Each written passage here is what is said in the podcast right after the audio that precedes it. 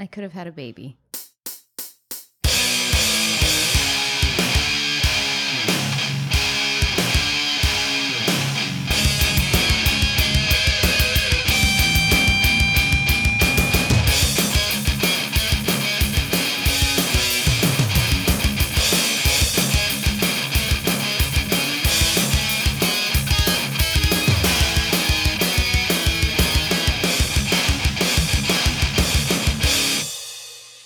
Hello, and welcome to another episode of Geek Chew. We are back after nine months off.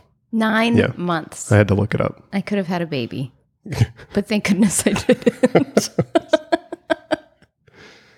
That's what I was thinking also. All right. yeah, so uh, we've moved to Florida in that time span. It's been great so far. We're just starting out lying. Wait, Okay, we definitely moved to Florida. the great part is whatever.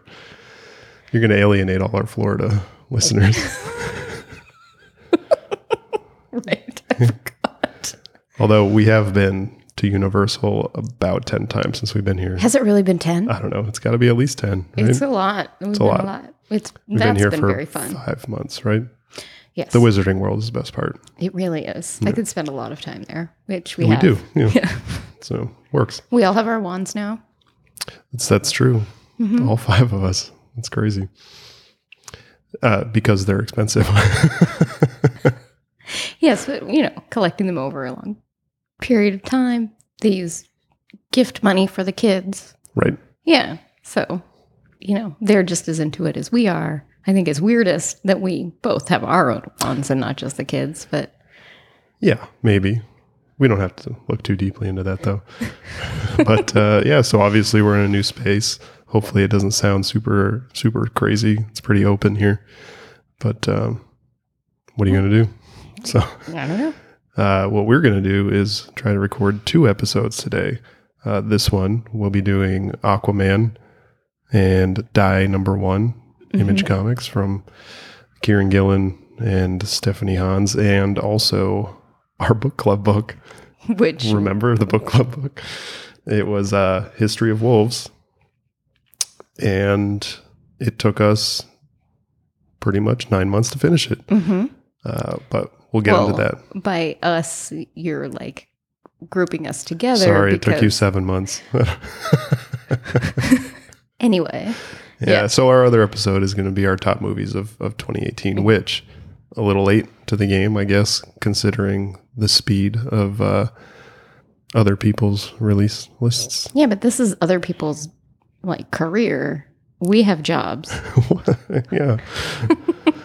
uh, and I don't think Aquaman is, or I know it's not going to be on my list, although I did really enjoy it. It's not in my top five. I can't believe se. that you're already spoiling the Well, I'm just episode. saying that's what we're going to get into Aquaman now because we had planned to, but it is also not in my top five. So it just kind of works out. And if it's on your top five, which I don't know if it is, we'll just Yeah, because I'm it. not giving stuff away. Like I'm sticking to, you know, yes, spoiler alert. you're supposed to say that before the spoiler. Yeah. it's, it's too late. I could cut it in. Anyway, Yeah. Let's moving on then. I'm sorry. yeah. anyway, so what was your your overall impression of Aquaman? Like how do you how do you think it's stacked up to the other DC movies that in this iteration of the the DC universe? Um, it's definitely number two. Yeah, Yes. Um, and it was awesome. right behind Batman v Superman. Get the fuck out. No. it um was so fun to watch. It really was. And I didn't feel like anything felt like over the top, which is weird because everything was over the top, right? Yeah. It was definitely over the top. And I mean, just visually, um, it was so, it was so over the top, but also it was so creative and it was so beautiful to look at. Yes. It was, um, kind of crazy. Like the cinematography was, was so good. The special effects were so good. Uh, we were talking about it the other, the other day, I guess the, by the other day, I mean like three weeks ago, but, uh, they had released the short list for VFX, you know, Oscar hmm contenders, and Aquaman wasn't even on the short list. What? Yeah, crazy, right? That is crazy. Uh, and James Wan, the director, like put out some negative feedback for uh, for those nominations. Oh, uh, and just backing up his his um, his team that you know produced the visual effects. He was like upset, but uh, yeah, I mean, it was crazy how beautiful it was. Like when uh, they're swimming down the ocean uh, with the flare, and all those uh, Yes. trench creatures are like swirling down around them. It was so. I mean, it was on par with like the Last Jedi scene where they jump to light speed and go through the uh, Yeah. the big ship, and it's like super quiet and like really breathtaking and beautiful. I thought it was kind of it was almost like that how how good it looked. Yeah, and um, you said like probably the perfect description. Um, after we left the theater, was like it was a comic book on screen. Yeah. Like the scenes like that that usually you only get visually in a panel with like someone drawing by hand, you know, or digitally, whatever. You know, that's No. not the point. But um, just a lot of those shots really felt like you know, you could feel the origin of where this character came from in that movie. You Yeah. know, like they really paid respect to that genre. Yeah, I thought it was really good that they decided to go full comic book, especially with uh, the battle scenes, which were kind of amazing, and Yeah. even just the talking underwater, as opposed to Justice League, where Mera had to make this water bubble pocket of, Yeah. of air in underwater for them to speak. Doesn't really make a lot of sense if you're living underwater to Yeah. have to do I'm that. glad that they didn't just like stick with that. Yeah, Yeah. definitely. Speaking of the the character himself, he's obviously much different movie version than he is in the comic books. Yeah. How did you? I feel I- like the comic book version, he's very, I don't know, almost goody two shoes Aquaman. This one's like definitely like rough and ready and like, um, I don't know, carries the weight of some baggage. Like, you know. Yeah. So I mean, um, they did take a lot of that baggage from the comics, right? Yeah, I know, but doesn't belong under in his underwater Right, kingdom guess- or on the land, and I he's kind of in between. Jason Momoa, like maybe just grittier. Yeah. It's a grittier version than Yeah. like, and I don't know. He he's just he's definitely like more sarcastic. I think, Mhm. and just his whole demeanor is not the same as in the comics, which I just I didn't really care because it was kind of awesome. But I did like, you know, Geoff Johns kind of with the new Fifty Two uh, took over the Aquaman, and Mhm. you know we read that for quite a while and really enjoyed it. And he had a lot of input, I think, in this movie. I really did enjoy New 52 Aquaman. I know Yeah. that like a lot of the New 52 stuff just kind of turned into crud, but Yeah, it Uh-huh. did. But that was pretty good. And Kelly Sue DeConnick just took over. We got the first issue of her run. I don't think you've, no. But uh, it was good. And uh, I don't know. Some what do you? What, I guess the only other thing about the movie is just the other characters and how you how you thought they um kind of translated. I mean, I thought Manta was was pretty awesome. yes, me too. I thought it was, yeah, I mean, it was just really cool. Yeah, the I- costume I- was like straight out of the comics with the helmet, and it was. Uh, They made that co- they made that costume believable in today's world. Yeah. Like as a comic book villain, like you don't really think about like if that was like a real life person standing in front of you with that crazy helmet, you'd kind of just be like, "That's ridiculous." yeah, So they made it not ridiculous as like a live on screen presence. Yeah, and and Mera was, I thought really good too. I, the only thing that I wish had been a little like I know that her hair is supposed to be red, but like it was a little distracting how red it was. Oh, The- really? Like the wig. I just thought it was. I mean, and I knew it was going to be like that. Obviously, it's not her first um, appearance in a movie. She was in Justice League, but I did not find it distracting. no, it's No. like yeah. It was yeah, it was red. Anyway. I don't know. I just thought it was all it was so it was so good. Like it was The costumes were great. yeah. I mean, The like like, Nicole underwater Kidman's. Seahorses that they ride and stuff. Oh, gosh, it yeah. just- it was straight out of the comics. Yeah. Yeah. Nicole Kidman was good. And uh who was it? Orm, the ocean master. Mhm. uh, what is his name? I don't know. He's been in a lot of things. Yeah, Patrick Patrick Wilson. Yeah, what's he been in? Uh, a lot of stuff. Why is IMDb on the computer so much harder to use than on the phone? anyway, he he was in like uh, The Conjuring, The Conjuring Two. Uh, I don't think we saw the second Conjuring, but we saw The Conjuring, and he was in Watchmen. He was, oh yeah, yeah, yeah, yeah, yeah. yeah, and then Willem Dafoe as Vulko. It was all just so good. I don't know. We don't have to spend too much more time on Aquaman. No, yeah, but, but strong recommend. yeah. Yeah. Uh, I guess we'll move on to the new comic book series from Kieron Gillen. Die. and Stephanie Hans, which I I didn't know much about it going in. I had seen it in the previews catalog. Uh, I just picked up the second issue yesterday, Mhm. and uh, I, I guess it, I didn't even have it on my pull. I must have pulled it off the, the rack for number one, and there wasn't in my pull for number two, so I pulled it off and pulled it off the rack and haven't put it on my list. But I did that because it's good. Mhm. it's it's really surprisingly I don't know well not surprisingly because I really like a lot of Kieron Right. Gillen's like The storytelling. yeah, the Wicked and the Divine that I think just ended or is ending. yeah. We kind of that one kind of fell off of our um, Yeah. Regular reads. hmm I I would like to go back and finish it. Mm-hmm. I am interested in reading Phonogram. I liked when they did Young Avengers, or Yeah, when he did Young Young, Avengers was Avengers, very was really really good. So um, I haven't really read anything of his that I disliked, Yeah. um, or that I actually, you know, I mean, I I've really liked just Right. about everything I read. Not even just felt neutral. So Yeah, and there was kind a of good an easy buy for us, right? yeah, yeah. There was a, uh, a really good interview with with him and the artist.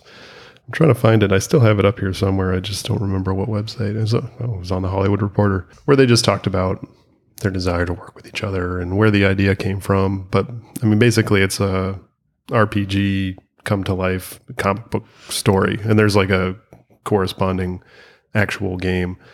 So I don't know. Like me and you haven't really delved too far into that world. Our son Courtney has kind of uh, put his put his toe in. He's he's getting into it a little bit, but uh, Yeah, I don't know. Never, I've never. Yeah, Um, me either.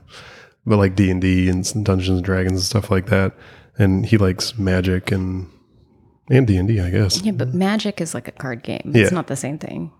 I don't. Yeah, I know it has cards. I just I, I thought the other games had cards as well. That's how much I know about No, it. just the die. So, That's- yeah, I, I and I didn't even know that that is what the title referred to when I picked it up. Yeah, me either. Which is interesting um, because on the cover too, it's like Yeah, a s- spread out version. yeah. I liked on the on the inside of the second issue, the cover, the inside of the cover on the second issue. You know, you asked me if it was on the first one because it didn't look familiar, but it lists the characters and then it has the the die that that belongs to each of them, and it has it kind of laid out, unfolded or whatever. If you were going to make it two dimensional Yeah. and then like cut out the form and put it back together. Yeah, it was it was good. So we've we both read the first two issues. The overall story is kind of like Jumanji meets it, where Right. they get pulled into this game that was that one of the six childhood friends created, pulled into this world based on the game he created. Then they show up a couple years later. They've been missing, and you know it jumps forward in time to where they're all older, adult. I think it was like 27 years because it was So 91, 1991 to the present day. Oh, right. So 25 years though after the last time we left them. So Yeah. 27 years from when they first Yeah. got sucked in. Yeah, and and they all have to kind of come together to to finish fighting this evil thing, to finish the game, Mm-hmm. sort of. So that's kind of like Jumanji, but also like childhood and then adulthood, kind of fighting the same fight is kind of like it. That's how I. Yeah, that's really saw it, cool. but- yeah. I don't know what what did you think about the art? I loved it. Yeah, Yeah. yeah, it's really it. I, when I first picked it up, I thought it was maybe by Clayton Crain, the same guy who did Rai, the Matt Kindt hmm uh, run on Rai, because it kind of has that feel. But it is, I mean, it's different, but it's really appropriate, I guess, for the story. She talked about how she spent a lot of time trying to build the world and what it would look like. We haven't seen too much of, of the world. It's been mostly the characters. And ha- yeah, and also her having like um, a real interest in like fantasy art. Uh, Like, do you remember like the '80s style. Right. like rock like fantasy posters that people would have or whatever, you know. Um, I do feel like it has that feel to it with, but like uh, updated and not so um, uh, tacky, Yeah. you know. Like I said, we we've never been like super into that kind of fantasy, but I I thought like just the costumes that they wear when they go back to the uh I don't what's the world called? I don't remember. I, I could have taken better notes. Maybe it, maybe it doesn't have a name. I yeah, I don't know. I did have to look up some stuff like terminology that's in there that people who like are into RPGs would already know. Yeah. Um, so I guess the one thing about this book is it's sort of it, it assumes its readers are are knowing what's going on hmm or knowing like like the the nuances of this kind of world. Um, and I don't dislike that because we have information at our fingertips to look it up, and I like that it doesn't waste time on exposition explaining things to people um, who might not necessarily know what a Giaz is. I don't even know if I'm pronouncing that correctly. Yeah. you know? I, yeah. I don't know either. I had to look up the word for sure. Yeah. So, um, and I I did look it up, but like things like that that are, um, you know, like it it doesn't assume that you're ignorant. It just assumes that yeah. you're gonna do your due diligence and, and Yeah, know but I- what these things are. But for also, sure. At the same time, I think it does do a good job of kind of explaining without that right, straight up narrative. right, like you know what it is, Yeah. but you even if you haven't like read, like it does let Yeah. you know, like there's just really well- well yeah, written. It's yeah, it's very well thought out and just like like from all the angles. Yeah. Uh, during the uh, in the interview, I think he said, you know, the RPG stuff is really zeitgeisty right now. Yeah, it is getting bigger. Which Yeah, I don't know if it's like I'm sure it's not like solely related to things like uh, Stranger Things. yeah, I don't know. Maybe I mean, that's probably just a small part of it. It's got to be that plus places maybe popping up more frequently.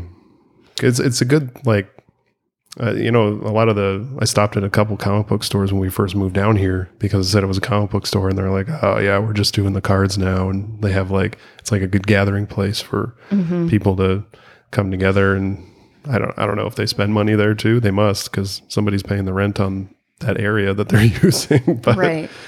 the book does kind of get into a little bit of like the gatekeeper aspect of you know this the real world RPG and kind of geek culture or whatever. Gatekeeper, like the Yeah. Grandmaster character. I well, no, like people who are like super into that stuff and they feel like some kind of ownership over it and if you Oh, don't know exactly what's going on then you don't really belong there and you shouldn't even have any interest basically. I don't know, you know. yeah, but I don't know. We'll definitely. Uh, I mean, I added it to our poll, so we're going to keep keep Mhm. reading it for at least a little while. Yeah. So, anything else for for Die?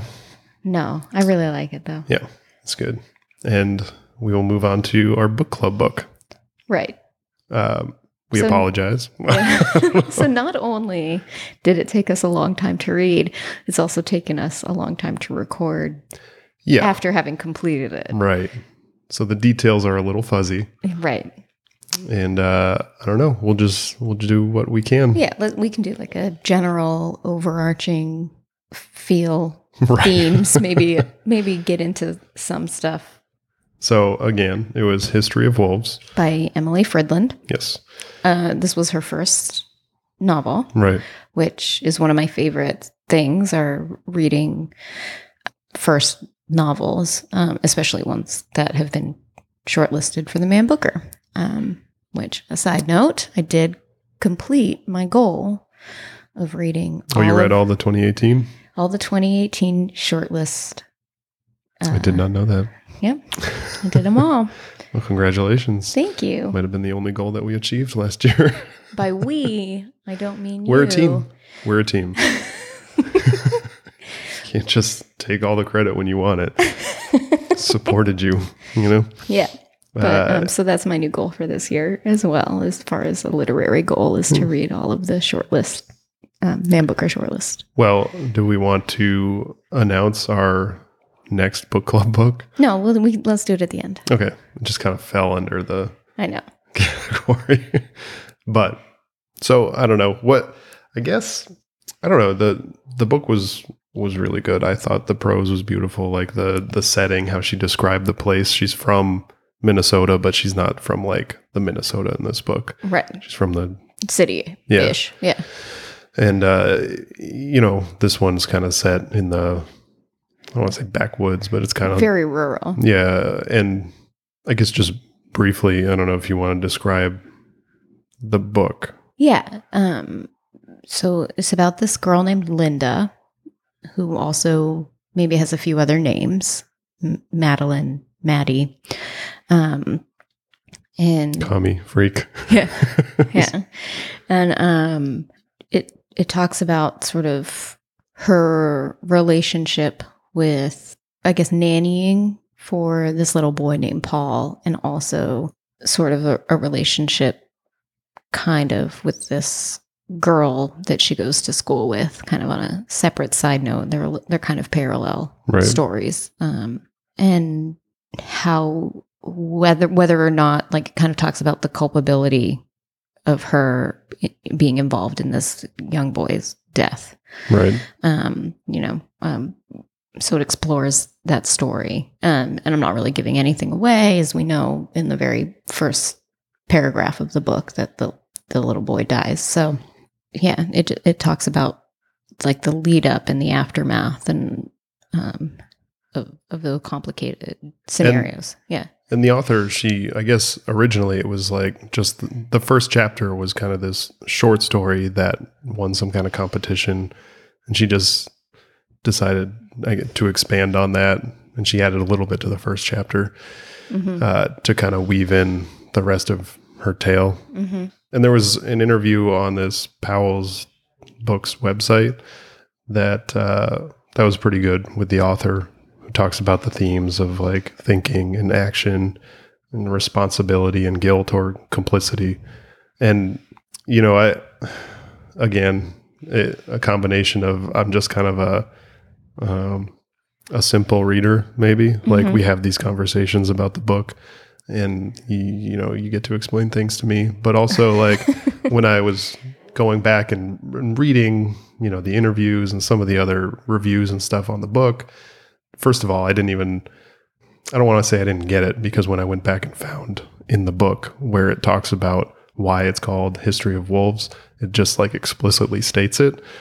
When it's talking about like how there's you know there's no alpha wolf and you know people assume different roles in different settings or relationships.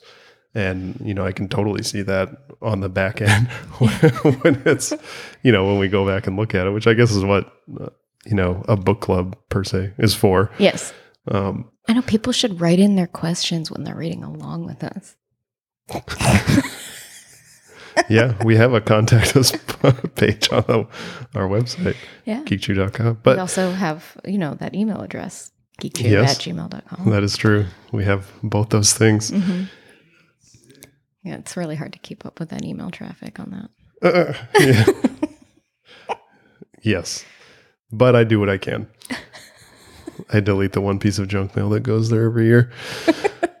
but but then you you kind of look at those uh, the relationships in the book, plus like the like you said the parallel storylines. Like you know, there's the family that that she kind of gets involved with by taking care of the kid and um, the the mother who she really likes, and when the father eventually shows up, it's kind of this weird Tension. tension with them, and that's just going to be uh, probably a constant while we Yeah, we record push Jake making Jake. noise in the back. But uh, yeah, so the the relationship with them and between Linda and the the father Leo, but also the relationship between Leo and Patra, who's the mom. You know, he was kind of an, an older guy, her professor at school, who and they ended up getting together. And you know, the other relationship that's kind of parallel in the book is Lily, the girl at school, and Mr. Grierson, hmm who was a you know transfer teacher from California who was eventually accused of um, Inappropriate inappropriate, relationship yeah. with the with the minor, and you know that how that all kind of you know I never put those two relationships together as Mhm. far as teacher student. Uh, and then there's the whole um, part of the book that kind of deals with religions and how people decide to live their life based on that. Like Mhm. uh, Linda grew up in this commune that has since kind of fallen apart. I don't think I don't know if that was like religious. Like I don't remember. yeah. It might have been. It's well i don't really remember either but i think that there is some some kind of role with Yeah. that um you know but also just the way linda's mother views Oh yeah, yeah. Religion too is interesting um she's sort of a reluctant religious person like, yeah, you know. and can't really decide on like a, a faith, right? She's just Right. always like looking at different. But and then there's also the uh, Leo and Patra who have the four year old Paul, and they it's kind of revealed that they're Christian scientists and their beliefs on modern medicine are kind of what leads to leads to them not getting medical care for their son and him dying. Uh, when when in the book did you did you like know right away that they were like Christian scientists? No, I Yeah. didn't. It was interesting because I, I think um, I don't know. Oh my gosh, there's so much noise right now. Ridiculous. I, I guess I don't know enough about Christian scientists Yeah. or Christian science um, to to have like picked up on some of those clues um, because they were definitely there. Right. um, it, it wasn't you no blatantly stated um, until much later. But like, I think about when I did figure it out was I think when they went on their trip. yeah. Um, And that's part of that tension between Leo and Linda is is it kind of comes from the way that he is um I don't know if I'd say stand out. He's very his conversations with her are like very cursory and not he doesn't really want the her to be involved in their life once he gets there. It seems Mhm. like like he kind of makes this half-hearted effort to engage with her in conversation about anything except for Paul, who she's ostensibly there to, you know, take care of. mhm. So I guess you know one of the questions with with her character with Linda is like how complicit is this 14 year old? What responsibility does she bear for for what happened to the the kid? And she you know she obviously knew that something was off, but didn't Right. So follow through. there are a lot of things in this story that show how smart this girl is and how like this whole story like the very first paragraph the very first chapter of the story um talks about you know the person that she saw die or known to be dead for the first time was taken away in an ambulance and everyone was wondering why the lights and sirens weren't on and she's like they're all stupid. You know like that's like shows that she sort of has this intuition this understanding of things that other people necess- that her age aren't necessarily um, getting. And a lot of that is because she's very self-sufficient at home. All of these things that she is knowledgeable about in the world. And yet this thing happens in her presence.